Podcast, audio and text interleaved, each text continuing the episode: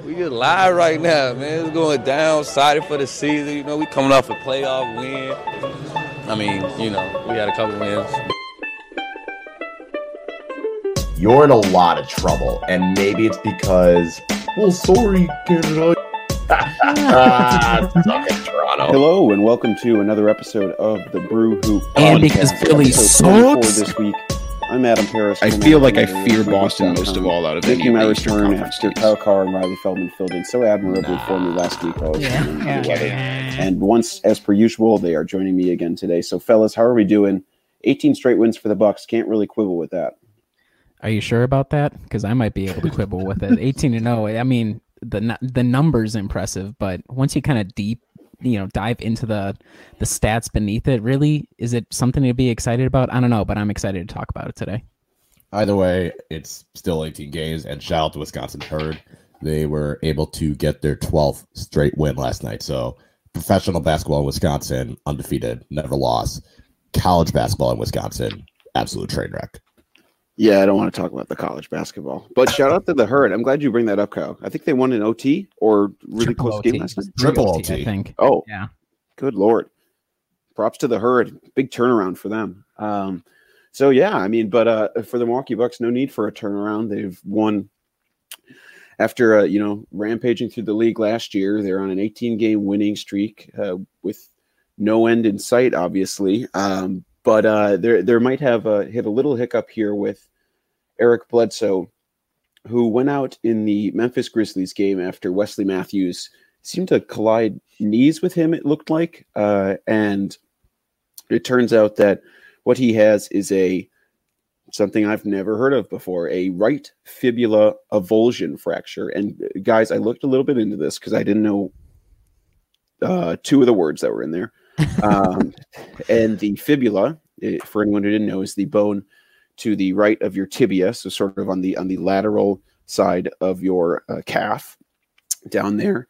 And uh, an avulsion fracture is a bone fracture. This is from Wikipedia, which occurs when a fragment of bone tears away from the main mass of bone as a result of physical trauma.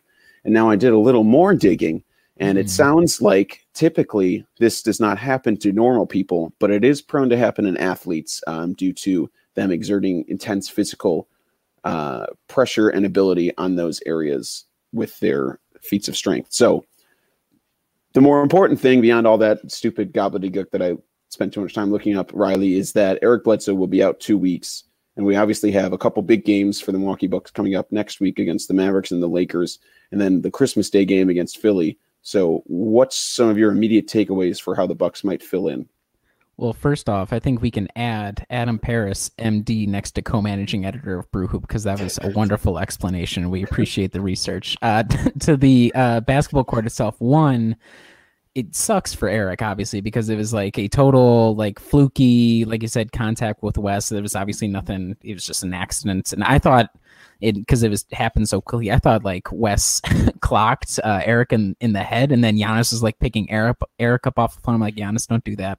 Um, which I think it turned out being okay, but I think it's difficult to get a vibe for how it's going to manifest itself on the court because we haven't even when Eric had the rib injury he still played and obviously he wasn't playing at full capacity and now I, I wonder if we have like it, it looks like it's going to be Donte who's going to fill in for him in the starting lineup.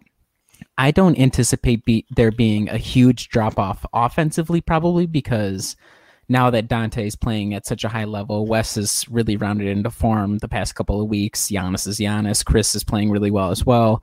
And then Brooke even is offensively kind of picking it up a little bit. I think offensively will be okay. What I'm more curious about is, as it is with any time Eric is out or even if he's not on the floor, when you're facing a team with really, really good guard play, that makes things really difficult because Donte's a good defender and George Hill is fine and Wes is okay as well, but none of them are nearly as um, aggressive, but not aggressive out of control aggressive, like a controlled, concentrated aggression that forces off or opponent offenses to kind of stutter for a moment. And so if Eric is out, and we saw even last night against the Cavs where it's like you have Collin Sexton who is a really quick guard. You have Darius Garland, who's also pretty quick. And even even though neither of them had really great shooting nights, there were a lot of times where they were able to get penetration relatively easily, given the way that the Cavs play. So I would be most curious about that. And I don't think it's going to be a the team's going to fall off the face of the earth, obviously. But that that's the part where I'm I'm most interested in seeing if there's a drop off, which I think there would be, and if the Bucks are able to resist that a little bit better.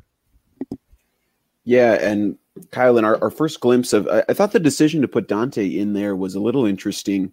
I mean, obviously we know Bud loves George Hill, but he must really, really like him leading out those bench units. Clearly, Donte has had a little experience in the starting lineup earlier this year, filling in for Khris Middleton. But uh, you know, at, at, least to start, he he seemed to play really under control against the Cavs. 15 points, five rebounds, four assists, three steals, and I, I think almost most importantly, just one turnover for Donte. But uh, I, I still thought it was a pretty interesting decision that he was the guy that Bud tabbed. Yeah, and I think it might have had something to do with the fact that Donte has played with the starters, so it might just be continuing the continuity, which makes sense. I also expected George Hill to slot into the starting lineup just to have another ball handler that can facilitate the playmaking, so the load isn't just on Giannis and Khris.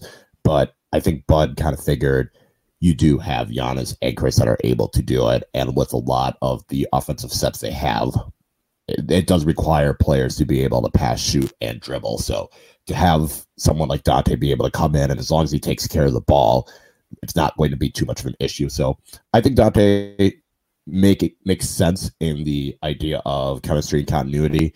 I would probably go George Hill just and maybe it's because they don't have another guard that can handle that playmaking with the bench squads. So I, I like it, and Donte looked very impressive, including a poster on John Henson, which was the most surreal thing that I have seen. And I'm just glad that all of my hyping up of Donte the last year and a half is coming to fruition. Well, and you even noticed it last night against the Cavs, how you're saying where if guys can dribble, pass, shoot, etc. If you can do it all, that's great. But even the way that Milwaukee walks the ball up the floor, like in transition, it's pretty much anything goes. Whoever gets the ball goes for it. But when you're walking up the floor, essentially, like yes, it'll go to Eric if he's out there, but I think everybody who's in the starting lineup is competent enough with at least getting the ball into position to start offensive sets where if, even if you have Donte out there, you're not going to see a significant drop off, which is why I'm also, again, not super worried about the way the offense is going to go because you have other players who can do a reasonable facsimile of what Eric does to paper things over and let Giannis and Khris and everybody else kind of go off.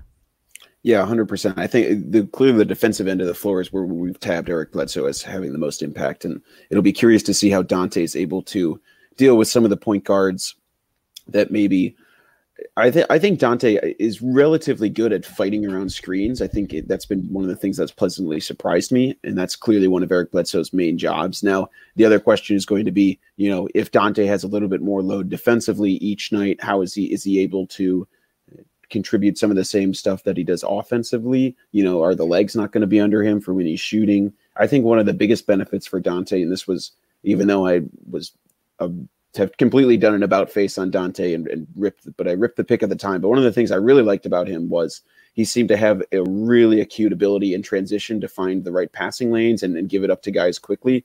And you just saw that multiple times last night. The chemistry between him and Giannis Kyle in transition is uh, just beautiful. Yeah, and I think it was Justin Superbuck that had mentioned it and how Donte gives the ball to Giannis on the fast break, in which a certain player never did in the past. So I think that's something that is highlighted. Say his name, Kyle. Say his name. Okay, fine. Malcolm Brogdon, whatever. Oh like, man, that was one of the main criticisms that we had about Brogdon was not giving the ball to Giannis, and that's something that Donte has always been able to do. And I think we always talked about in the past players that for all their faults, like Jason Terry, Donte, I think OJ Mayo is another one. They knew get Giannis the ball in transition, no questions asked, and that is a good sign because obviously we said anyone that gets a fast break, you just go and run with it. But Giannis is such a force, and you don't know if he's going to Europe step past you, if he's just going to run you over and dunk it on you. He's able to make that pass, and just getting him the ball, and as long as you're within a good passing angle for him, he's going to get you the ball and you can get the easy layups, kind of like what we saw primarily in the second half of that game. Um, something that I also thought about is without Eric Bledsoe, yes, it kind of hurts in terms of the defensive capability, but when you look at the next couple weeks, it's not like Milwaukee is playing that many teams with a pure, pure point guard. You know, you got the Mm-hmm. Mavericks without Luka. I don't know how that team looks. You have the Lakers, and LeBron is the primary playmaker. You know, you have like the Knicks, Pacers, Sixers have a coward at point guard. Um, the only team that has a pure point guard is the Atlanta Hawks and Trae Young, and you would think that Donte would be able to handle that responsibility as well. So it's going to hurt defensively, but at the same time, they're thankfully not playing teams that have pure point guards that could cause issues for Milwaukee.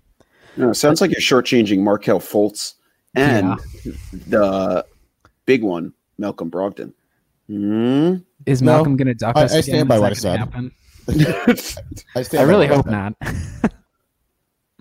I, I think it just just kind of jumping on your point, Kyle. I, I agree that, it, and what's not even it's not even just Donte. Like Donte and Giannis, how you pointed out, them, they have really good chemistry. But there have been multiple times where it's like Donte and Khris or Donte and George Hill kind of trailing. So, and and it's not even just Donte as well. There were a couple of times where we all know Khris is a pretty good passer, like a creative passer, but there were times where he's driving to the basket and then he kind of goes between the legs, like kicks it out to Brooke Lopez on the perimeter for like a three. So I think the, I would be interested. I don't have the stats right in front of me, but to see the playmaking numbers this year versus last season, just you know, passing numbers, how often it's getting moved around, things like that, because it feels a lot more fluid than it did even a year ago. And how much of that is Malcolm Brogdon? How much of that is the rest of the system? Things like that. But again, if we're looking at that as that's going to be a primary style of play, which it looks like it's going to be, then not having Eric Bledsoe is not that big of a deal. Which, Adam, I'm not sure. In your research, did you, did you see how long these injuries generally last? Because I know the Bucks said two weeks, but I, I don't know if you saw anything else, uh, given timelines or anything. Um, no real timelines. Just the one that I read just said a lot of it is is rust and ice, and none of them talk specifically about injuries on the specifically like to the the fibula itself. They mostly talked about avulsion fractures on the foot or the hip, which Okay. seemed like they would last longer. So maybe this one isn't quite as severe. Um, but also don't take anything that I just said to mean anything uh, worthwhile. Not a doctor. No, no. I think the point you make is is interesting though, Riley, because one of the things that clearly the Bucks we were all thinking that the Bucks needed this year uh, to replace he who must not be named, but we've already said multiple times is uh, an ability for their guards to be able to play make. And I think this should be a really good litmus test for Donte DiVincenzo. Last night he passed with flying colors, but how much is he able to take guys off the dribble and kind of get to the rim and maybe get his own shot? How much is he able to create for other players on the team and, and kick out? And we've certainly seen glimpses of that, but just having a little bit larger sample size in a more elevated role, I think will be beneficial for this team. Yeah, and how crazy is it? Like up until how many weeks into the season was the Magic game? It was like two or three weeks, I want to say, before we actually played the Magic, and that was like Donte's first big breakout. And the, you have to give credit to both him and Budenholzer how consistent they've been with giving him the minutes, and obviously he's totally earned them. It's you know, it's not just giving him minutes for the sake of giving him minutes, but the fact that he's been able to respond to the new responsibilities and kind of the heavier workload it's a huge credit to him and obviously huge egg on at least me and you adam our faces a year ago after the pick so shout out donte uh, i don't know if we'll get a f- formal dante's inferno but i think we can pretty much tab the entire start of this podcast as a extended dante's inferno while talking about eric bledsoe Yeah, I would 100% agree with that. Lot of lot of egg for pasta making on our face. Yeah. So, um, all right. Well, speaking of that Magic game, uh, a couple weeks in, the Bucks played the Magic again. We'll get into some of our game recaps here. Uh, that first win this past week was a 110 1 win victory against the Orlando Magic. Uh, Giannis had 32 points, 15 boards, eight assists, ho hum.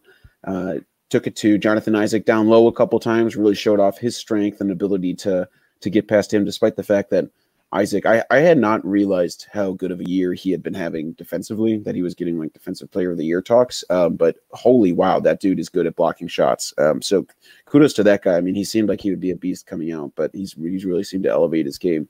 Magic shoot just 32% from deep. Bucks are hot, shoot 39%. Uh, any big takeaways from that one, Kyle, that you recall? Uh, not really. It was kind of impressive how the Magic were able to stay in the game. Um, because a lot of the times Milwaukee sometimes lets teams get close and they're able to blow the doors off of them, and that didn't happen in this case with the Magic. Um, they were just kind of. It seemed like they were going to get away from it near halftime, but oh, I will give props to Orlando. They're a pesky team. They don't really have a superstar. They have a good. They have a good collection of guys that would be fantastic role players on championship teams. And now that they're healthier, I think that helps them as well. I wouldn't be surprised if this team gets a seven or eight seed in the playoffs, but I, will give props to them. They kept it close. They never necessarily shriveled and kind of lost the game. They just were able to consistently chip in every like get a little 5 run or get a 6-3 run just able to con- put together stretches where the game wasn't going to become a 20 plus lead for the bucks. It was always going to be that annoying 10 to 15 range where a couple shots fall and orlando was right back in it yeah, and especially and, with Vucevic out. Sorry, go ahead, Ryan. No, I was just going to say, and it, kind of piggybacking off of that, it's not totally unprecedented because in that first game of the season, especially in the first quarter, it was really tight. And even though the Bucks end up scoring 31 points in that game in the first quarter, uh, the Orlando Magic were able to kind of keep pace offensively. Eventually, the Bucks kind of pulled away, but it, it was not unprecedented to see the Magic at least be pesky given their length and if if the Bucks are in the right mindset, then it's pretty easy to get around. But if you just have kind of like a slightly off offensive night, then obviously their just defensive instincts and their size makes things difficult. And it, it obviously it was going to prove out in the end that Milwaukee's talent was able to get through. But it, it's not super surprising that even though if you look at the Orlando Magic's record or their stats, it's not super impressive. There's still like a top half of league defense, and that shows in a game like this where it is just sort of ugly, even though Giannis and Khris both get their stat lines. Yeah, yeah, that's kind of that's kind of how that game felt, and it, you know this this was a week of of kind of teams, plucky teams, sticking with the Bucks uh, a little bit more than us just blowing the excuse me the Bucks blowing the doors off the team. Uh, didn't see a whole lot else from that Magic game, but uh, it was semi-instructive win uh, last Wednesday against the New Orleans Pelicans, one twenty-seven to one, one twenty-seven to one twelve. Giannis sits for the first time this season with quad soreness. Uh, in his stead, uh, Eric Bledsoe has an incredibly hot shooting night 29 points, five of six from deep, and that's only on 13 shots. So 29 points on 13 shots is just insanely efficient. Um, Kristaps, 24 points as well. Uh, Riley, was there anything from that Pelicans game that stood out? Ersan Ilyasova heard all the haters. That's what stood out to me. He was like, "What? You think I'm done?" And he comes out and gets 18 points off of eight to 10 shooting and two to three from three, uh, and nine rebounds too. It was a hell of a performance from Ersan. No, I think it, it was super typical. Uh, where, as we say over and over again, if you get one of Khris or Eric, great. If you get both of them, even better. And we happen to stand up in this situation, and both of them play really, really well. And obviously, I think what was the biggest takeaway, not only the deep uh, or the hot offensive night for Eric and Khris, was the contrast of New Orleans, where I think, let me see here, one, two, three, four, five guys for, or no, just four guys for New Orleans scores in double digits. And obviously, Brandon Ingram, JJ Redick, and Jrue Holiday, they all get 20 plus points. But after that, it's like everybody else is two points, four points, two points. Whereas you go for over to Milwaukee and you have one, two, three, four guys again who are scoring double digits, but a lot of other guys like nine points, seven points, eight points. Um, so I think what was most encouraging is even without Giannis, you can rely on the top two guys. And we're at a point now where the system and the talent is so deep where you're able to even beat like, you know, a scrappy but still not great New Orleans team in this sort of situation. Yeah, and once again, JJ Redick continues to seem to not miss against the Bucks. That was the, he he was just shooting the lights out that night. That was insane. I think he'd look good in uh, in Bucks green. I don't know.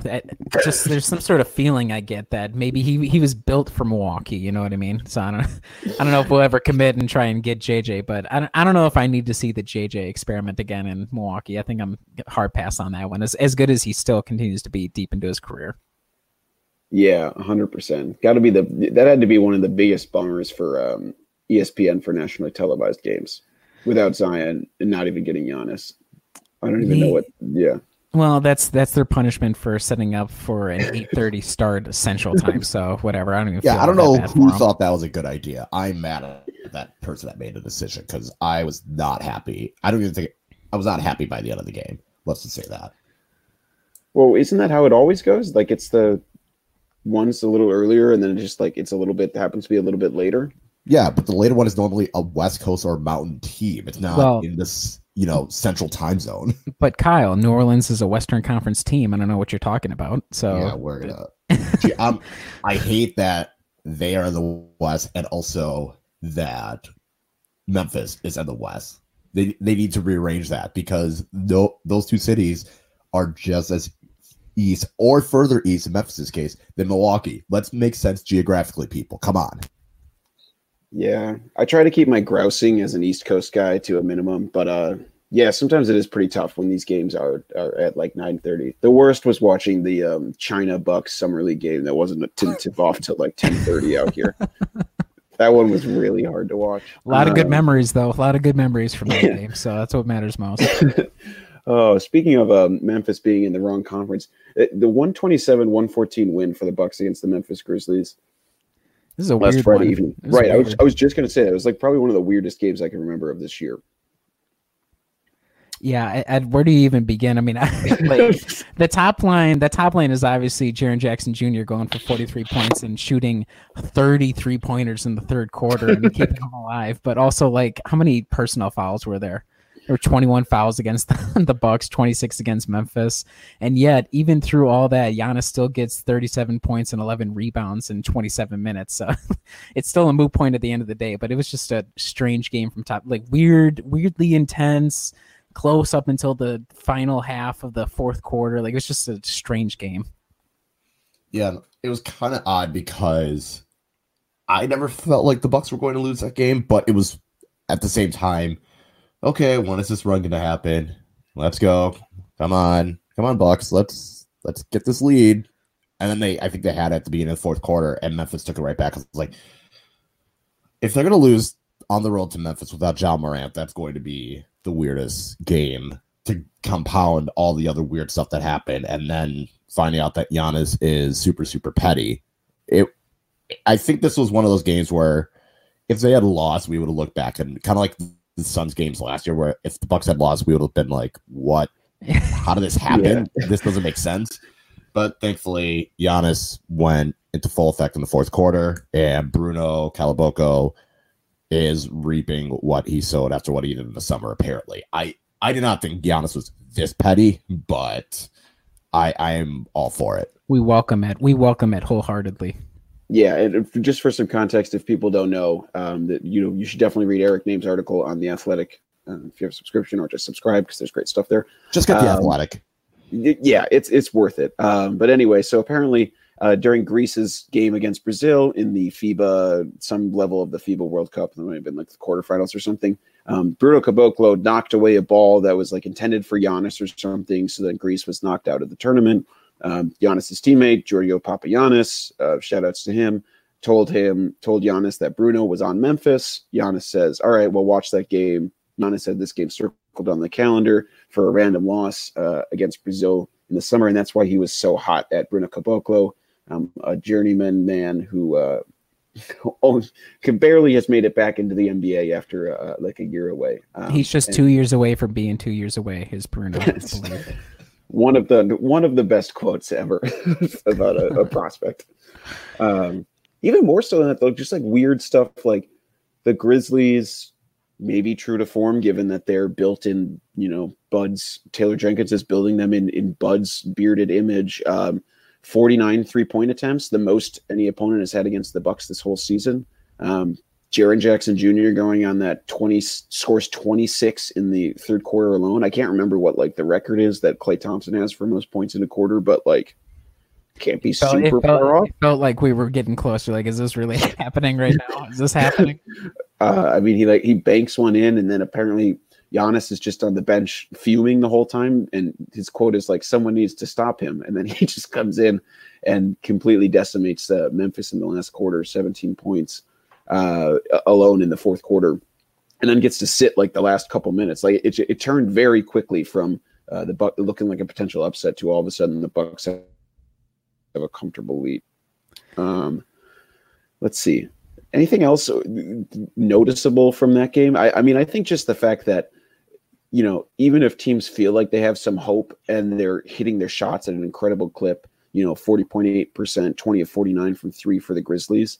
Um, you just see that the Bucks are still taking away a huge aspect of their game. The Grizzlies are like are I believe they're like top five in terms of points in the paint in the league, and the Bucks uh, more than doubled them up. You know, fifty four points in the paint for the Bucks, twenty six for the Grizzlies. uh, that just shows that the Bucks, even if one team's succeeding at one element, the Bucks can still be really successful at taking away another. And I think what also is impressive is you lose Eric Bledsoe in the first half, and you kind of have to a little bit scramble on the fly to kind of fill in the gap. And you toss out Donte, or you toss out even more Wes Matthews, or George Hill ends up going getting 30 minutes. So I think what was most notable was it was a sloppy game for Milwaukee, like 17 turnovers, 21 fouls, and it, it was not exactly the height of beautiful basketball, which isn't all that surprising, I guess, when you're playing your essential like twin in the uh, Memphis Grizzlies or is your proto twin. Um, I, I, thought it was it, what was most impressive is just the fact that, like Kyle was saying, and how you both guys have said, even though they were falling a little bit behind, I don't know what the biggest Memphis lead was, but it felt like it got pretty close to double digits in the third quarter, and yet there was this sort of grinding, not in the way that the Grizzlies used to be like grit and grind, but there's there is this sort of grind that the Bucks put on you where systematically even though like Taylor Jenkins, he clearly would of all the coaches in the league would have the best idea what the Bucks are going to do. They were able to just stop Memphis in the right ways, kind of put the clamps on Jaren Jackson Jr. and then on the offensive end just kind of do Bucksy things and ends up being a, a, double digit win in the end, even though it shouldn't have been at the start of the fourth where it was so close. And I think even Memphis might have a slight lead. So it's just impressive that you are able to withstand a huge hot shooting end from a guy like that. You lose your lead point guard halfway through the game and still come out with a win. Like, yeah, 18 straight wins isn't all that impressive, I guess, but that was a pretty impressive win, regardless, even if it isn't like the greatest competition. Yeah, I agree. I also do think it speaks to the Bucks' power. Like I think the I think the Grizzlies. You're right. We're getting close to double digit leads, and my wife has gotten uh, insanely into betting live bets during all these games. like it's an incredible turnaround for me being afraid to tell, tell her that I bet, and now she's like, "Yeah, I'm doing pretty well. I'm just like uh, 150 in the hole this year so far, but uh, I think I'm going to make it all back." uh, but like even when I think even when Grizzlies were up, it was still the Bucks spread was like Bucks were still favored by half a point or whatever. So speaks to the Bucks' power. One small thing uh, that I did want to note that I think is is kind of heartening for the potential for Bud to make adjustments, which I know is kind of a thing, and I felt like he did make adjustments last year in the playoffs, but it might crop up again. Is a guy like Robin Lopez? I think at different points in this year Rolo has has certainly played well, but there have been games where he's just absolutely gotten rolled, uh, and it was clear he didn't have a place out there for this in this Grizzlies game, and it didn't feel like Bud was did, felt obligated to go back to him in the second half, which I, I think is a, a, good sign and recognize that that's like that wasn't the spot where Robin Lopez was going to be able to succeed, uh, and I feel like you know there could be a pull from him uh, just given he was a big free agent signing, you know, he's Brooks' brother, and sometimes Bud can get stuck in his rotation ways. So I thought I thought that was good to see that Bud didn't try and put him back out there, knowing he might get rolled over. Yeah, I think it not even just Robin Lopez, but some of the lineups that Bud was forced to use out there, the like the offensive approach they had to do when Giannis was on the bench, for example. It, it's a little concerning still to me that in order for Bud to feel like he can experiment, he has to have it forced upon him by either dudes getting in foul trouble or a guy like Eric going out with injury. But theoretically speaking, some experimentation is better than none at all. And like I said, they, they were able to do a little bit of experimentation even with the lineups and still come away with the wins, which is hopefully will convince Bud to kind of tinker with things a little bit earlier in the playoffs, but that remains to be seen, I guess. Yeah, and then uh, of course the last one was the 125-108 victory over the Cavs. Uh, Giannis had 29 points in that one. Khris had 19 points, 8 of 11 shooting for Khris in the first half.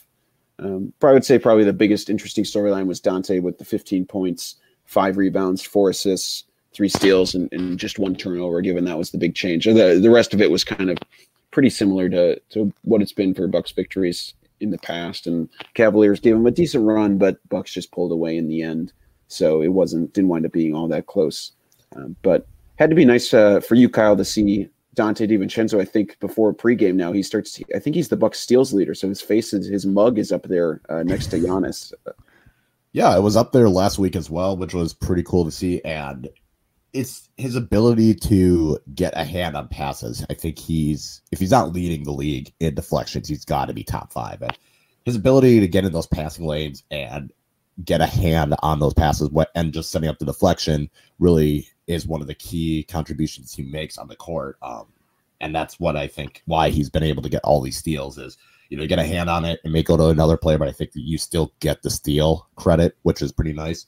And also, I want to give a shout out to Khris, especially in that first half. He looked like someone that wasn't going to miss, and I was wondering if he was going to get up to forty. And unfortunately, he doesn't. He kind of cooled off and didn't really get as many shots in the second half. But this past week, I think Khris's average at like 23, 24 points a game, and he's quietly getting back to those numbers that he had before the injury and last year, which that's a positive sign for the Bucks as they need him to be that guy. And if he's going to do it in the quietest way possible, that's a bonus, especially with that new contract.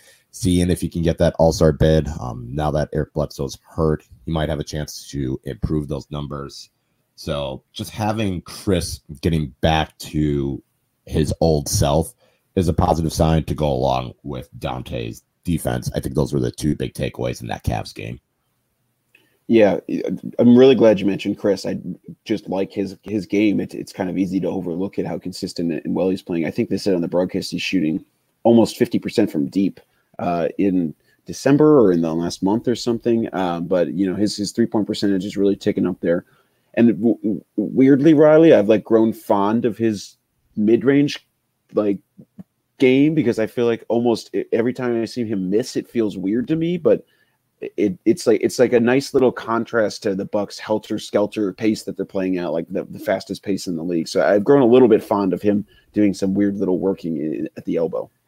Yeah, I was actually last night. I was thinking he the consistency is what's most impressive, which is why it's so off putting when he does have an off night because it, the way that he plays, it doesn't lend itself like there are specific players who are going to necessarily be able to stop him. It's more so does he stop himself if he's having a good or a bad shooting night? But between the Memphis game and the Cavs game last night, there are times where in the flow of the offense, it, it feels like he's almost getting a lot more shots where opponents are either crashing a little bit more into the paint or they're expecting him to drive or kick or whatever it is. And then he suddenly finds himself alone on the mid range and he just takes it and makes it. And it's it's impressive to see him get back to this form and again what's most probably encouraging about Khris is the fact that we're in year however many here that he just he continues to play the exact same game. He's like Ersan Ilyasova light, except a little bit more of a uh, accomplished scorer, I would say. But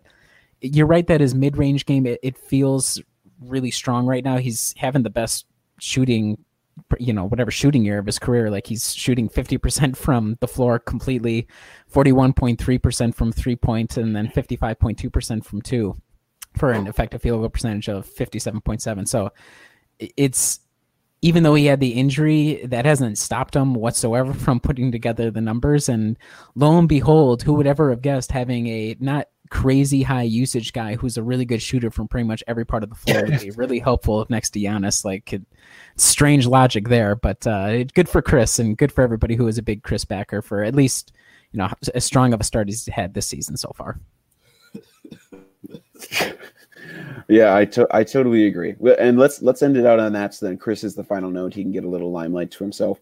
We're gonna take a quick break. On the other side of this, we're going to preview the big Western Conference games that are upcoming for the Bucks, and then definitely you're going to want to stick around for an absolutely epic Vulture Talk two-parter. Uh, Riley's really, really pulled some good stuff here, so you're going to want to stick around for that. Stay tuned. All right, we're back.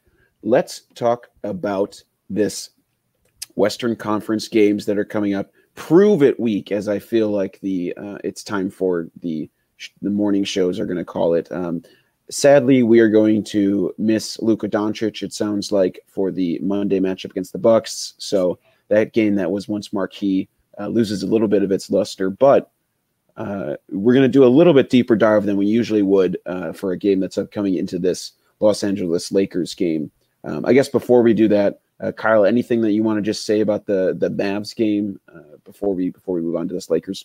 The Bucks should theoretically win relatively easily without Luka on the Mavericks team, but it'll be interesting to see how Kristaps Porzingis kind of steps into that go-to role. He hasn't had to do it since his time as a Knick, And of course, when you are a New York Knick, nothing well goes for you. So to see him do it in a more stable, quote unquote, stable environment, at least with a better coach, it'll be interesting to see how he does matching and if he's going to be matched up on Giannis or if he's going to try and hover around and stay with Brook. And on the defensive end, who does Milwaukee throw on Chris Kristaps? I could see Brook Lopez doing a little bit, but because Porzingis' ability to shoot from outside, it might make more sense to have Giannis out there. So I think that's really the only thing that's worth watching for in this match now that uh, Luka is unfortunately injured and hopefully speedy recovery to him. Yeah, Bucks, I agree. the- uh, I was just gonna say the Bucks are gonna wax the Mavericks. I guarantee it. It's gonna be a slaughter. Like looking, it's tough to. I guess I shouldn't make a bold proclamation like that, but just looking at their system, like it's pretty much all Luka offensively. Like obviously there are other guys, but I- I'm really I'm not looking up and down the rest of the roster and saying, oh, this guy. I mean, maybe somebody gets hot like Tim Hardaway, but I, I'm skeptical of that. So I anticipate a complete waxing of the Mavs. It's it would be strange if they didn't. One thing I had forgotten about uh, with Kristaps Porzingis is I'm pretty sure this will be the first time he's faced the Bucks since he was injured against the Bucks in that what was that February of 2017 or something. Yep. So yep. So I think this will be the first time that he's faced the Bucks, and him and Giannis had kind of a nice little budding rivalry going there, uh, and then Giannis obviously has exploded since then. But and Kristaps so did Kristaps' working his way knee. back. Oh, Yeah, come on, I'm oh, sorry. wow, I'm so that is- sorry. lawsuits. Come on, man. We can't say that happened to Jabari so many times. Yeah, We you're right. say That was. I'm sorry. I'm sorry, everybody. I'm Just I replace the knee with exploding lawsuits. Yeah, that too. Yeah. Hard that. Okay. stuff. All right, moving on to the Lakers. Uh, okay, here's some, okay. Just some. ba- I'll just lay some base stats, and then I'll I'll kick it over to you, Riley, to start to just talk about the game. So, Lakers overall, these are all cleaning the glass. I checked them before last Saturday's games or whatever. So if they're off, you know, sue me. Third, the Lakers are third in point differential overall, four, fourth overall in offense, which is points per 100 possessions. Seventh in defense. Uh, they are leading the league in terms of outperforming their expected wins. So basically, based on their point differential, uh, there's a calculation for how many wins they would be expected to win. They've won 3.3 more wins than what they would be expected to win at this point. So you could say they're quote unquote been the luckiest team in the league at to this point. Um, they are defensively, they are top ti- top five in terms of forcing turnovers, and we all know that that's something that the Bud really prides himself on is making sure that the Bucks do not turn the ball over. So that'll be an interesting cross matchup. They're also top ten in terms of offensive rebound percentage, and another thing that Bud prides himself on, making sure that the Bucks get their defensive rebounds. And then, uh, really, where they make their hay is that they take the third highest percentage of shots at the rim in the league. Once again, of course, the Bucks do their best to protect the rim. There's some interesting cross matchups, Riley, in terms of where the Lakers are successful at stuff, and then stuff that the Bucks pride themselves on taking away from teams.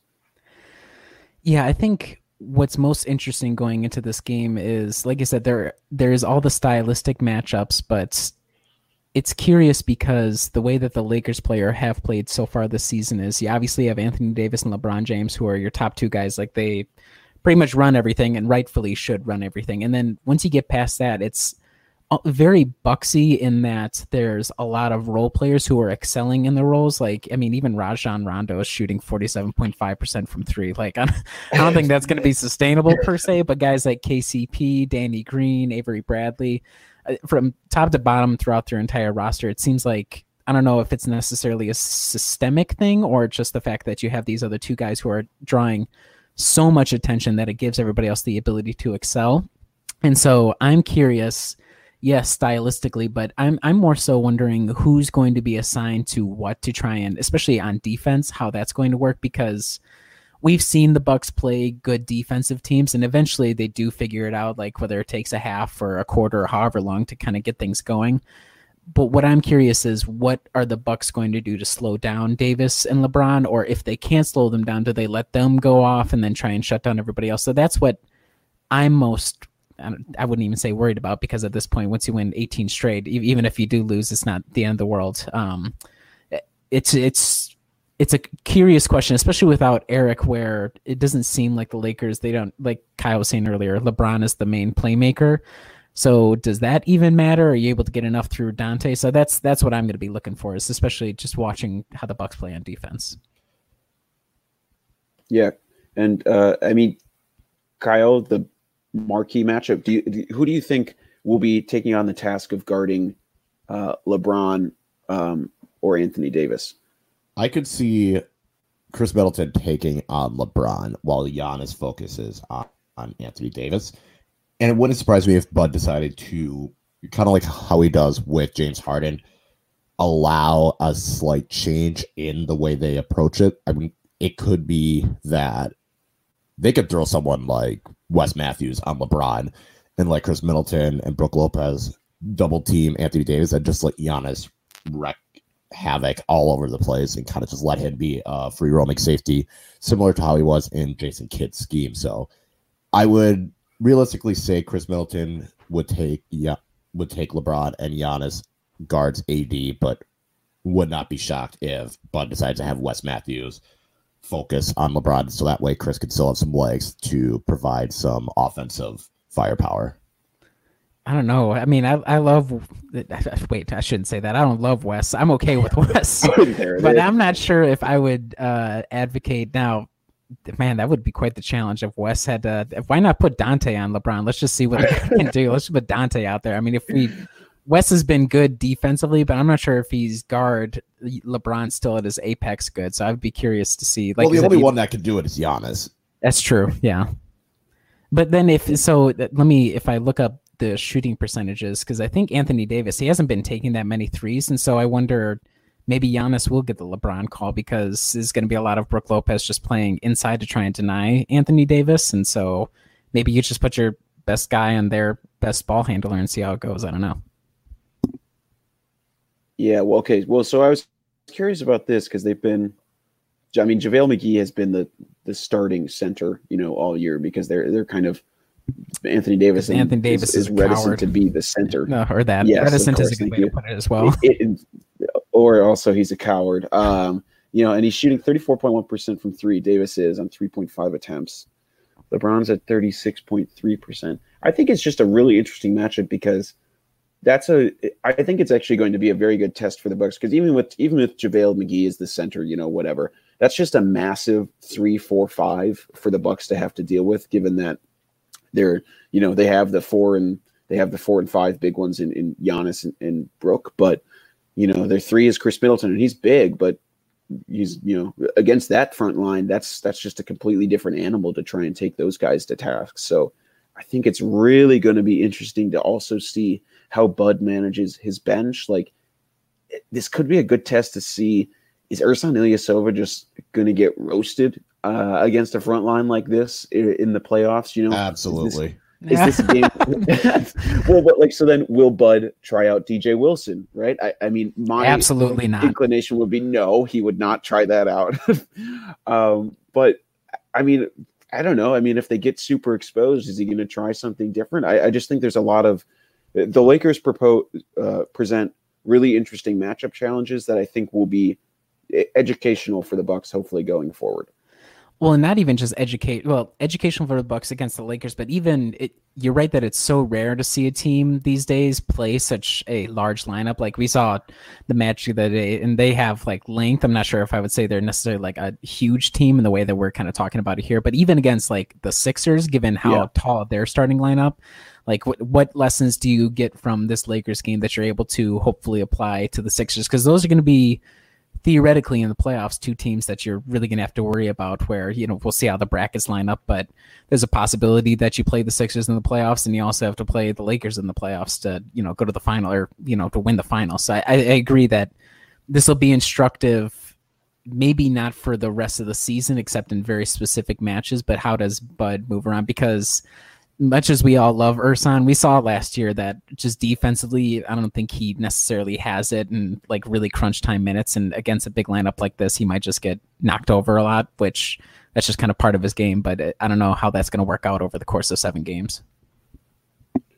Yeah, I'm. I, am i am also. Is is Kosta still with the team? He's played in two. Yeah, he's actually.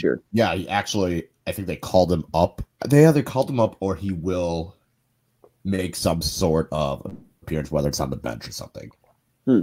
Okay. Well, so might have three Antetokounmpos there. Uh, so that that's kind of interesting. I mean, it, the other interesting part is just seeing which is this game going to come down? I mean, usually it almost always comes down to which superstar is going to perform, but like which bench guys are going to step up for these teams? I mean, Danny Green really, you know, he did some good stuff for the Raptors against the Bucks, but he really he was missing a lot of shots still. Um, but you know, when you look at the depth, I, I, I guess I trust the Bucks depth more. I mean, Avery Bradley yeah. seems kind of washed. You know, KCP is KCP. I don't know. People really like this Alex Caruso guy. I, I don't really know a whole lot about him. Um, That's because he's he, relatable to a lot of the quote unquote average NBA fan. I think. like, exactly. like he's a fine player. He's fine. But no, if he wasn't balding and white, we would not care as much. I think really I, I, think what's interesting is, like you said, Adam, which superstar shows out, and I would say arguably that Giannis is a better quote unquote. Once you get to the top five, it's really hard to break it down from one player to the next. But you could say that Giannis at his peak is probably better than Davis or LeBron. So then, does he play well enough? Like it's a lot of this might come down to how much can Khris kind of keep pace with their second guy, and then after that, because yes, the Bucks depth is pretty consistent, but if Khris isn't having like a really good night, then it's going to put a lot more emphasis on Milwaukee's bench. And as good as they've been, when you're playing a team like the Lakers, where you have two such dominant players in Davis and LeBron, you need Khris to step up. And so it's going to be a, a, really big referendum on as well on him and how much of an asterisk is there going to be because Eric isn't out there or, you know, whatever. It's like, oh, they won, you know, 19 straight. It was bound to end at some point, but that would be interesting as well as how much people take away either positive or negative with the way Khris plays as well. Because I think no matter what Giannis does, he's going to get his numbers, or you know, it'll be just he, he, didn't get enough help or whatever. But what is Khris going to do, and how does he play offensively to kind of help keep pace for the rest of the team? Yeah, I, I think that's just that's just going to be a huge story. Anything else you want to say about uh, that one, Kyle? Uh, not really. It'll be a good matchup. Um, I think it's a win-win for Milwaukee because even if they lose, it's going to be because LeBron and AD were better than Giannis and Khris, which is expected, and that's fine. But if the Bucks win, not only does the winning streak continue, but for those that are quote unquote unimpressed with the teams that they have, the Bucks have beaten, they will have beaten both LA teams. They will have beaten the Mavericks. So you're looking at the top two teams, two or three teams in the Western Conference plus all the other teams that Milwaukee has beaten in the course of this winning streak. So I don't think the Bucks go out of this game looking worse unless they just get the floor. Unless they just get run off the floor, then that might be a concern. Yeah, I really don't think this game matters much to Milwaukee, especially in the quote unquote narrative field, because I mean, we waxed the hell out of the Clippers a couple, whatever, like a week and a half ago, and nobody said anything about it. So even if we wax the Lakers, nobody's going to talk about it. So not that I mind, but I really I'm not concerned about, especially you know it, it's tough to be like oh it's regular season's not that important. I believe it is still important to some extent, but even if you lose this, it's like you were saying, Kyle. It's not the end of the world, and it's it's one of 82, and you hopefully just get some lessons out of it more than anything. Agreed. I don't know, but you, I'm pretty jazzed. I'm pretty excited for this game. I, you know, I really like running off, running these teams off the court and beating the Knicks by 40 or whatever. But this is gonna be pretty fun. I'm excited. I, I feel like we haven't gotten like a Giannis, LeBron, really cool matchup with them at like the height of their powers ever. Yeah, we'll see whether or not anybody actually ducks out from at the last second either. Because if uh, national TV games so far this season are to be any sort of uh, rubric, we're going to probably miss LeBron or something. Or alternatively, we're going to get stuck with Chris Webber and Mar- Marv Albert again, and we're going to be getting a lot of Nikola Mirotic commentary. So either way, we might end up losers regardless. But hopefully, like you said, it holds together and ends up being a good game. I think it will be, and fun that it'll be in Milwaukee too, so we don't have to be up super late at night, and it should be good atmosphere. Hundred uh, percent. All right. Well, that that concludes our, our big Lakers, our huge Lakers preview. So let's move on to some of our last couple segments here. Uh, starting first with rapid fire questions. Take us away, Kyle. All right. So we're going to start with a very simple one. Do you prefer pancakes, waffles, or French toast? Pancakes. Waffles. Ooh. Interesting. Interesting. Um, favorite season? Uh, man, I would say fall. I've lived in the Midwest my entire life, so fall is. I think spring doesn't exactly exist in the Midwest, and especially out here in Minneapolis, the summer is just a swampland. So I'm gonna go fall. Yeah, I'd go fall with uh, summer dead last. Wow. Yeah, I would go spring dead last just because, like Riley said, it doesn't exist. Yeah, I'm sure in some parts of the world it's beautiful, but not around here, unfortunately. Yeah. All right. Uh, where did you meet your significant others? You can go first, Adam. Uh, Bumble, the dating app. Okay. I was like, I was like, I knew what uh, it was. okay, all right. I just figured I should clarify for anyone who didn't. Okay. I uh, I met my significant other. She uh, walked in freshman year of international business at uh, our high school, and uh, it was a love story ever since. A love story that took six years to get started, but otherwise, that's how we that's how You we had met. international business as a freshman in high school. Well, let's let's be honest. I enjoyed it, but it was not the most difficult class on the planet. So uh, it's we did have it, but it was not like a uh, super impressive thing to add to your resume. Still, we did not have that. Um, all right. Did either of you do a like spring break trip during college or a trip like that at all?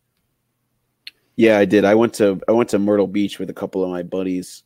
Uh, it was a lot of fun. Um, a harrowing drive back is what I'll say. Certainly a lot of grip in the wheel. We had to drive all the way through the night, and I was I was just absolutely hung over as sin. And I I have it was like a single lane bridge over a over a giant oh no! over a like a, over over a giant body of water, and all the other dudes in the car are asleep, uh, except for one guy in the back, and I'm like gripping the wheel. My eyes are completely wide open, and I, I have like I have I after like 30 more minutes, I have to stop, and uh, I looked at the dude in the back who who was awake, and he was like, "Yeah, it looked like you had it. Looked like you were doing okay." so I just didn't say anything. So, uh, but yeah, it was a good time. That's an amazing story. I, I do not have a, spring break. I would just go back to like Milwaukee or just stick around Minneapolis. So I do not have a uh, gripping the wheel at 4 a.m. driving from Myrtle Beach story, unfortunately, to Uh. rival Adams. Yeah, I would not enjoy that drive at all. um, and the last one, job that you wanted as a kid. Ooh, I wanted to be a chef. Uh, I and I'm okay at cooking these days. I would not call myself a chef, nor do I have aspirations to. But I would have wanted to be a chef when I was a kid. Okay. I think I wanted to be uh, um, like a The co-managing editor at Brew Hoop. Yeah, I think I wanted to. I think I wanted to manage a a, a, a small subset of fandom's blog, um, and I've achieved that goal. So, yeah. no, I don't know if I had any. I think I probably dabbled with wanting to be a farmer or something uh, because I grew up on a farm. But no. Okay. Nice. Yeah, those are all my rapid fire questions. So Sweet. that's great. Those are great, Kyle. the spring break one, that probably that's maybe my favorite answer of all these rapid fire questions we've had. Here, oh, Yeah. I have a, I have a rapid fire question for you guys. Is it impressive that the Bucks won 18 in a row, or are you skeptical? You gotta win 20, bro. I thought here's so all jokes aside, I mean that's a hell of a take. Uh, shout out to B Ball Breakdown, that was amazing. But I, I do I did find it interesting, um, and I think this is in the midst of last night's game, so I don't know if it increased or whatever. But I think this is like only the fourth longest win streak in franchise history, which to me is is absolutely insane. Like the the quality of the team or the lack of quality of the other teams in the late '60s, early '70s, and in the '80s as well. Like to put it in context, to still only be like the fourth longest winning streak to get to 18 in a row, and that's I mean, regardless of the competition or the way the game is played or whatever, I think that's still impressive. So shout out to the team for 18 straight, and even though the haters aren't convinced, we are guys. We certainly are. Yeah, that's very much true. It's a great point that the Bucks are a uh, a very modern mediocre franchise. Uh, they were, you know, they were really good for a long time. So, all right, let's move on to uh, a segment we teased before the break. Riley, take us away on Vulture Talk. I have some amazing stuff this week, guys. So I, we can we can either go out east or go out west. Which way do you want to start? Uh, start out east. All right. So the latest that we have coming out of New York with the Knicks, who else could it be? It has to be the Knicks. And this is uh, I don't know if Stephen A. Smith is like a shadow member of the organization. He talks a little bit too much trash about Dolan to be, but I, I'm assuming he's somewhat clued into what's going on there. So according to Stephen A. Smith, the Knicks are considering hiring you know who, Jason Kidd, as head coach to try and tempt Giannis to join them in free agency. So, just to keep track with everybody at home, the Knicks game plan has, has shifted a couple of times. It looks like now they're going to hire Jason Kidd. They're going to hire Masai Ujiri, so AKA two of Giannis's 60 father figures that he has. And those two are going to get together and convince Giannis to come to New York. I'm not sure. Uh, does that seem feasible? I have no idea why Giannis. I mean, he's loyal and everything, but wouldn't even Giannis has to know that Jason Kidd was ass, right? Like even even Giannis now under Bud has to realize the difference in uh, coaching quality. I think 100%. I'm just reading the full quote here, which is uh, just delicious. Um, let me, can I just read a little bit of it? Yeah, go okay. for it. This is Stephen A. Smith. Let me tell you what's circulating in the NBA. Yes. Although, although, like this is circulating, it's such BS. Okay. Although the Knicks deny this, but I got to tell you, both tell both of you, Jason Kidd is potentially a preferred candidate because Jason Kidd, coached one year in Brooklyn before leaving for Milwaukee, He's known for developing guys. Here's the kicker. Their belief is that Giannis, when he was fired in Milwaukee, Giannis was ticked off and wanted to leave. So by getting him to New York, it potentially gives them a better shot at Giannis. That is such delusional thinking. It's absolutely insane. And also, every time a coach has gotten fired, Giannis has reportedly been sad. Like he was sad. Uh, Nick Van Iced Coffee Exel was, you know, left when they were playing their pickup games or whatever. Like I think he got over it when he won 60 games and the MVP.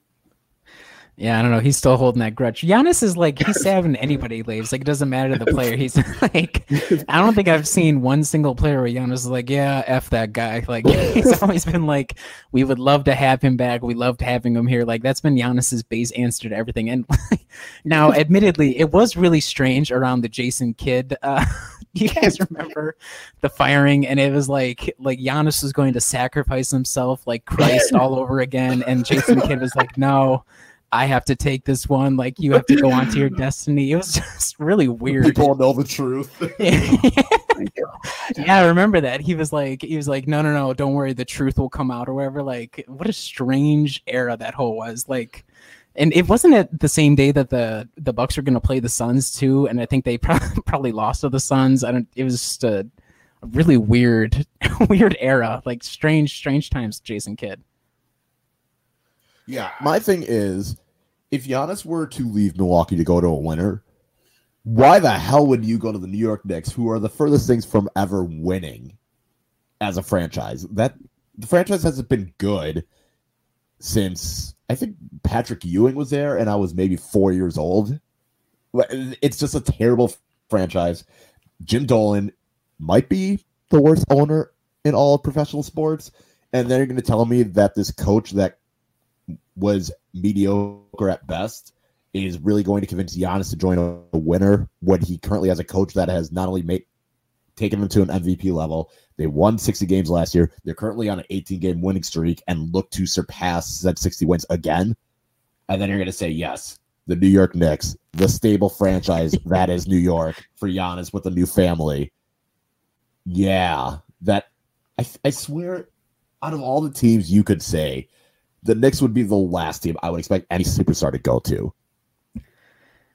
I'm I'm surprised they don't try to play up like the like the Greek connection because isn't there like a sizable Greek population in New York? Like maybe that would be a different There's angle, but sizable population of every ethnic background yeah. in New York goddamn city. Yeah, no, it's your your point is totally well taken, and I think any delusions that the Knicks have are going to just continue to be that delusions, which I don't really feel bad for them because they're like you said, their owner sucks. But uh, it's it's strange that we just continually keep hearing about the Knicks. Now, again, if they're able to get a couple of Giannis's dads like in the same organization, that might prove out for them. But otherwise, I'm not sure about their strategy.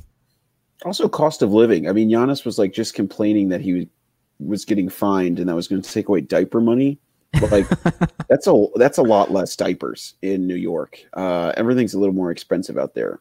I feel like that is kind of interesting. I mean, I'm sure he money isn't that big to him now, but like he's really mostly only ever known like a specific markets how much stuff is costing there. Like this is how much a house costs. I feel like there maybe there's still some level of obliviousness to him. I mean, considering like just two years ago he tried to buy a, a, a practice court in a church as opposed to just build his own. like, I feel like maybe he hasn't. He might. He might be able to use some uh, financial advice from you, actually, Riley. Maybe he should get on that. Look, either Giannis can become a literal living god in Milwaukee, continue to be that, or he can be just like a pseudo also ran playing for a crappy team like the Knicks. So I mean, the the, the choice is not should not be all that like.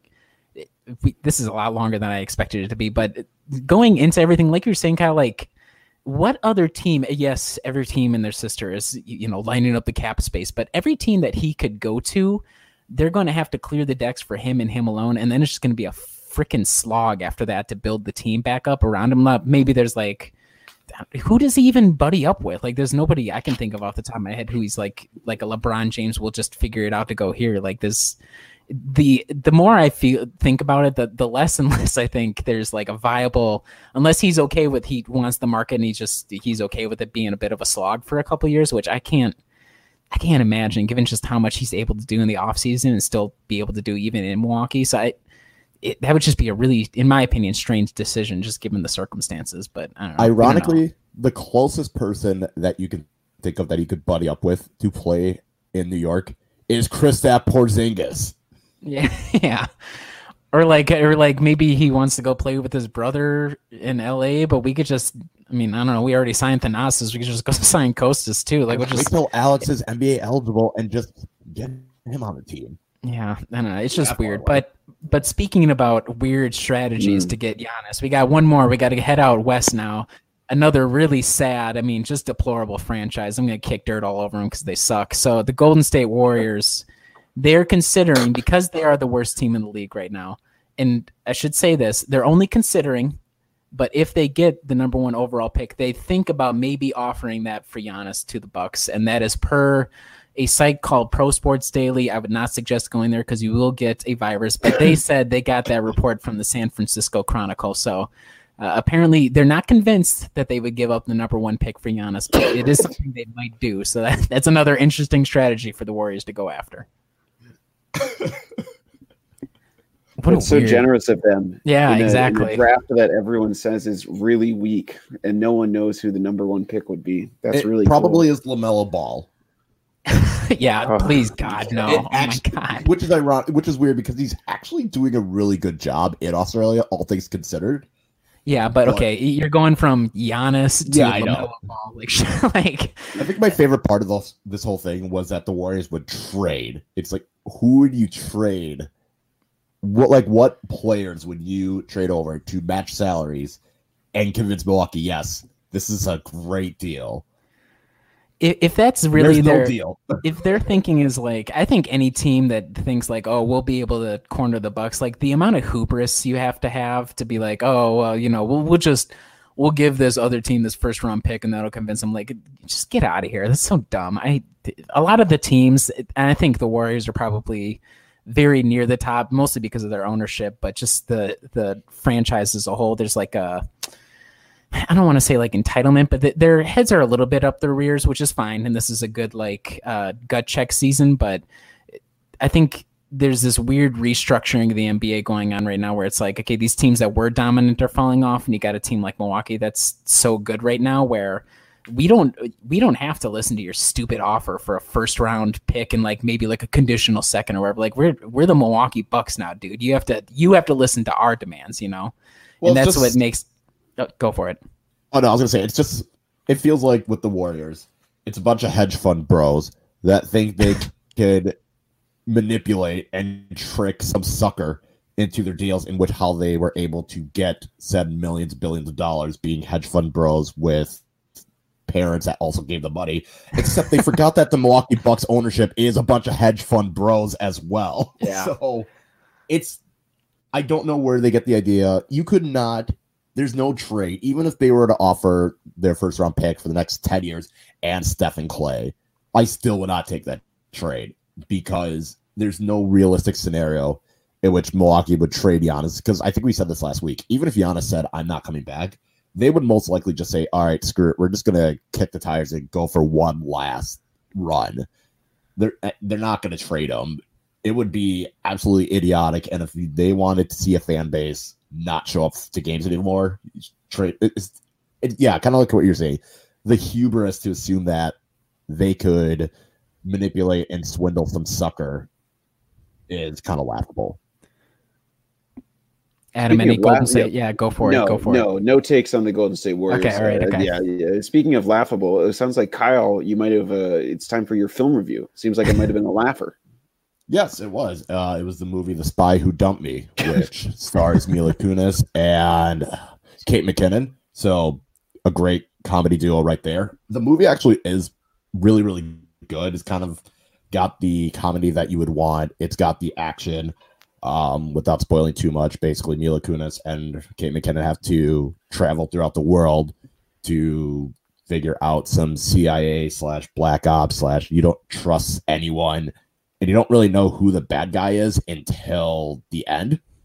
It was very entertaining, lots of action and lots. It's kind of gory as well. So just an FYI for those that don't enjoy a lot of blood and stuff like that, it does get a little out of hand. But I thoroughly enjoyed it. It was a good balance. It was a good action comedy movie, which you don't really get many quality of nowadays. And again, the cast it's pretty underrated. So it's not. I mean, like I said, Mila Kunis and Kate McKinnon are really the only two main stars. I know Hasan Minhaj is in it, and he has a good part in it as well. But just from start to finish, it's a very action. It's a very quick pace, which I liked as well. So even though I think it was close to two hours, it didn't feel that way. It was able to just keep on moving, keep on moving, which kind of allows the plot to keep going. It's and if you miss something, then you definitely can get lost. But I kind of appreciate that as well because I want a movie that needs me to continuously pay attention compared to I could doze off for five to ten minutes and I miss something. You know, I feel like as a TV show, that's fine if I miss if it's kind of slow and the pace is slower, but in a movie, it's like, all right, let's go. Let's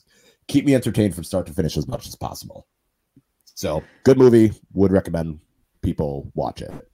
All right, two quick questions about it. So, as every week, one out of 10, good movie. What would you give one out of 10? Just gut check. I'd say seven. Okay, good. Second question. I know Mila Kunis was born in the Soviet Union, like the late Soviet Union. Was she required to speak Russian at all in the movie? Uh no. Okay, I wasn't sure if there. I was. I think that's something. I'm curious why more, you know, whatever places that cast her. Maybe that's just what she doesn't want to do that. But I know she speaks fluent Russian, so I'm surprised they don't do that more often as like a character arc. But that's all. Yeah, because I was gonna say they were in Austria for a while. They were in Germany. I think they're in France. So it was definitely around like Western Europe more than Eastern Europe. Sorry, I was. I just googled it because I was just. I was going to ask you guys how much you think it made at the box office, and and there's just I already one, looked it up. I already I, looked it up. man, I never know with box office numbers anymore. Oh, sorry, go for it, Em. Lead it up. there's just one review clip in here that's really good. It's um, with a 120 minute runtime. The Spy Who Dumped Me is at least an hour longer than it needed to be, which is just so brutal. Oh my god, how much? Not how- completely wrong. Like there's a, like Em and I were saying that like if she had if she had done like these three things, you could have cut the movie in half. But at the same time, it's kind of a hindsight. It's definitely a hindsight. Like, well, if she had done this, then you wouldn't have to go through all these other hoops. That's kind of the point of the movie. It's like you don't know what to believe and who the good guys and bad guys are until the end. Hmm. All right. Well, I, I I remember being intrigued by it, so I'm glad you reviewed this one, Kyle. I honestly forgot about it. Yeah, I think it's on. I want to say it's on Amazon Prime. I think it's either on Amazon Prime or Netflix, one of the two. Maybe Hulu. I don't remember where we watched it, but it was on It's just streaming. on it was on something. streaming. It was on a streaming service. It's hard to remember where you watch stuff now. Do you guys have Well, a it's ton of those 50 plus, I don't subscriptions? Sorry. What? Do, do you have a lot of those subscriptions, you guys? Do you both have like the Netflix, the Hulu, the Amazon? Do you have like the whole suite or no? Yeah. Well, Yeah. Because Disney Plus had their bundle with Hulu and ESPN Oh, Plus, we have yeah. that. And then Emma has Amazon Prime, so we have that one. And then I had Netflix, so I have that. I think the yeah, I pretty much have a lot. I don't have like HBO or Showtime or any of those cable channel subscriptions. So, well, if that's the case, so we don't have to talk any further than that. But I am curious. so, because I'm out of, and Adam as well, we're out of market, so we can just watch on League Pass for the most part. Mm. How are you? How do you watch the games, Cal? Do you can you get it through Hulu or how? Like, what service do you use to watch it? So I just use the Fox Sports Go app and then use my Oh, parents' cable yeah. login Oh, to watch it. Really praying Fox Sports uh, or they they don't listen to this. Like, wait, what is he doing? He's using his parents' account and they shut you down. that would be unfortunate, but yeah, that's how I watch it. Is I use the Fox Okay. Sports Go and parents log it. I'm not because I don't have that level of Hulu where you can stream sports live because I know that's what a lot of people are able to do is watch Fox Sports Wisconsin through Hulu, but that just seems like a lot more extra money that I don't need to spend. Yeah, it's a lot easier to watch games out of market, thank goodness. And even then, it's still not super easy, just because all the national games and all that. But Yeah, yeah, the national games always bug. It's the NBA TV games that bug me because they're just Yes. They're never good matchups and they're always blacked out. And I don't know why. I, I don't know why they don't just offer it as like you can pay ten extra bucks or something, and then you get access to those via League Pass. It is the dumbest thing for for me personally. I just I hate it so much. yeah, it's dumb. We're also all of us millennials are in for a rude awakening when our parents um, cut the cord. I don't think my parents will ever do it, thankfully. yeah, it's going to be that's going to I'm- be tough. I'm in a lot of trouble trying to watch sports in general. I Yeah, just use my brother as a meat shield. He buys all the packages, and I just use his login information. So shout, shout out to my brother for that. He's gonna keep on keeping on. So good for him. Oh goodness! All right. Well, shout out to brother Feldman. Uh, the only other game next week is against the Knicks, which um, it's the Knicks. yeah, I feel like that's about all we have to say. About No, there's that there's another game. What are you talking about? There's there's there's two games. wait, wait the the Mavericks game. No, so the Mavs, Lakers, Knicks, and Pacers. They played the Pacers on Sunday. Uh, Well, I guess between now and the next Oh. time we record, it might not. I see. played. I see what you're saying. Yeah, that's um, that's smart. Well, they beat the Uh, I Pacers didn't as well, so it's fine. Whoa, whoa! You Whoa. think that's the case? Hold on. Oh yeah. let's well, go through. got- Let's go through predictions first before we say that. I almost feel like I know we don't usually record at night. I feel like we got to figure out what we're gonna do with that one. It really depends on if Malcolm plays. If Malcolm plays, then we might have to do the live like stream of the podcast with the game. That might have to happen. Did you guys see he's growing a mustache? Yeah, it doesn't look good. is- It doesn't look bad. great. No, guys, as someone who took a long time to grow a mustache, like several, several months, and then even when it was okay, people still said it looked terrible. It looks great. Okay. It looks really good. I think I'm what's the of him. problem is the one shot that I saw, it was like really zoomed in on his face, so his face was pixelated. So it looked like it was drawn on. I'm sure from a distance it looks fine, but in the one picture I saw, I was like, that is not a flattering look. So I think the biggest thing is it's a thin. I'm not a fan of thin mustaches. Like it's too. I'm not a like the pencil like thin mustache. I don't like. Like just make that sucker as big and bushy as possible. And maybe it's because that's if when I Okay, do- but Kyle, you can't always do that. You know? Look, I'm sorry getting that really I personal totally on have the sloppiest facial hair setup known to man right now because I'm too lazy to shave. some good Uh, mustache talk at the end of the pod. Really good. yeah. All right. Anyway, okay. So, yeah. So that we'll figure out what we're doing with that Pacers game. But yeah, Mavs, Lakers, Knicks, Pacers next week for the Bucks. Uh, this has been the Brew Hoop podcast. Read all of our stuff on brewhoop.com. Follow us on Twitter at brewhoop. Uh, tune in and like and subscribe to the pod. Please share it with your friends if you want to. And uh, we'll be back again next week.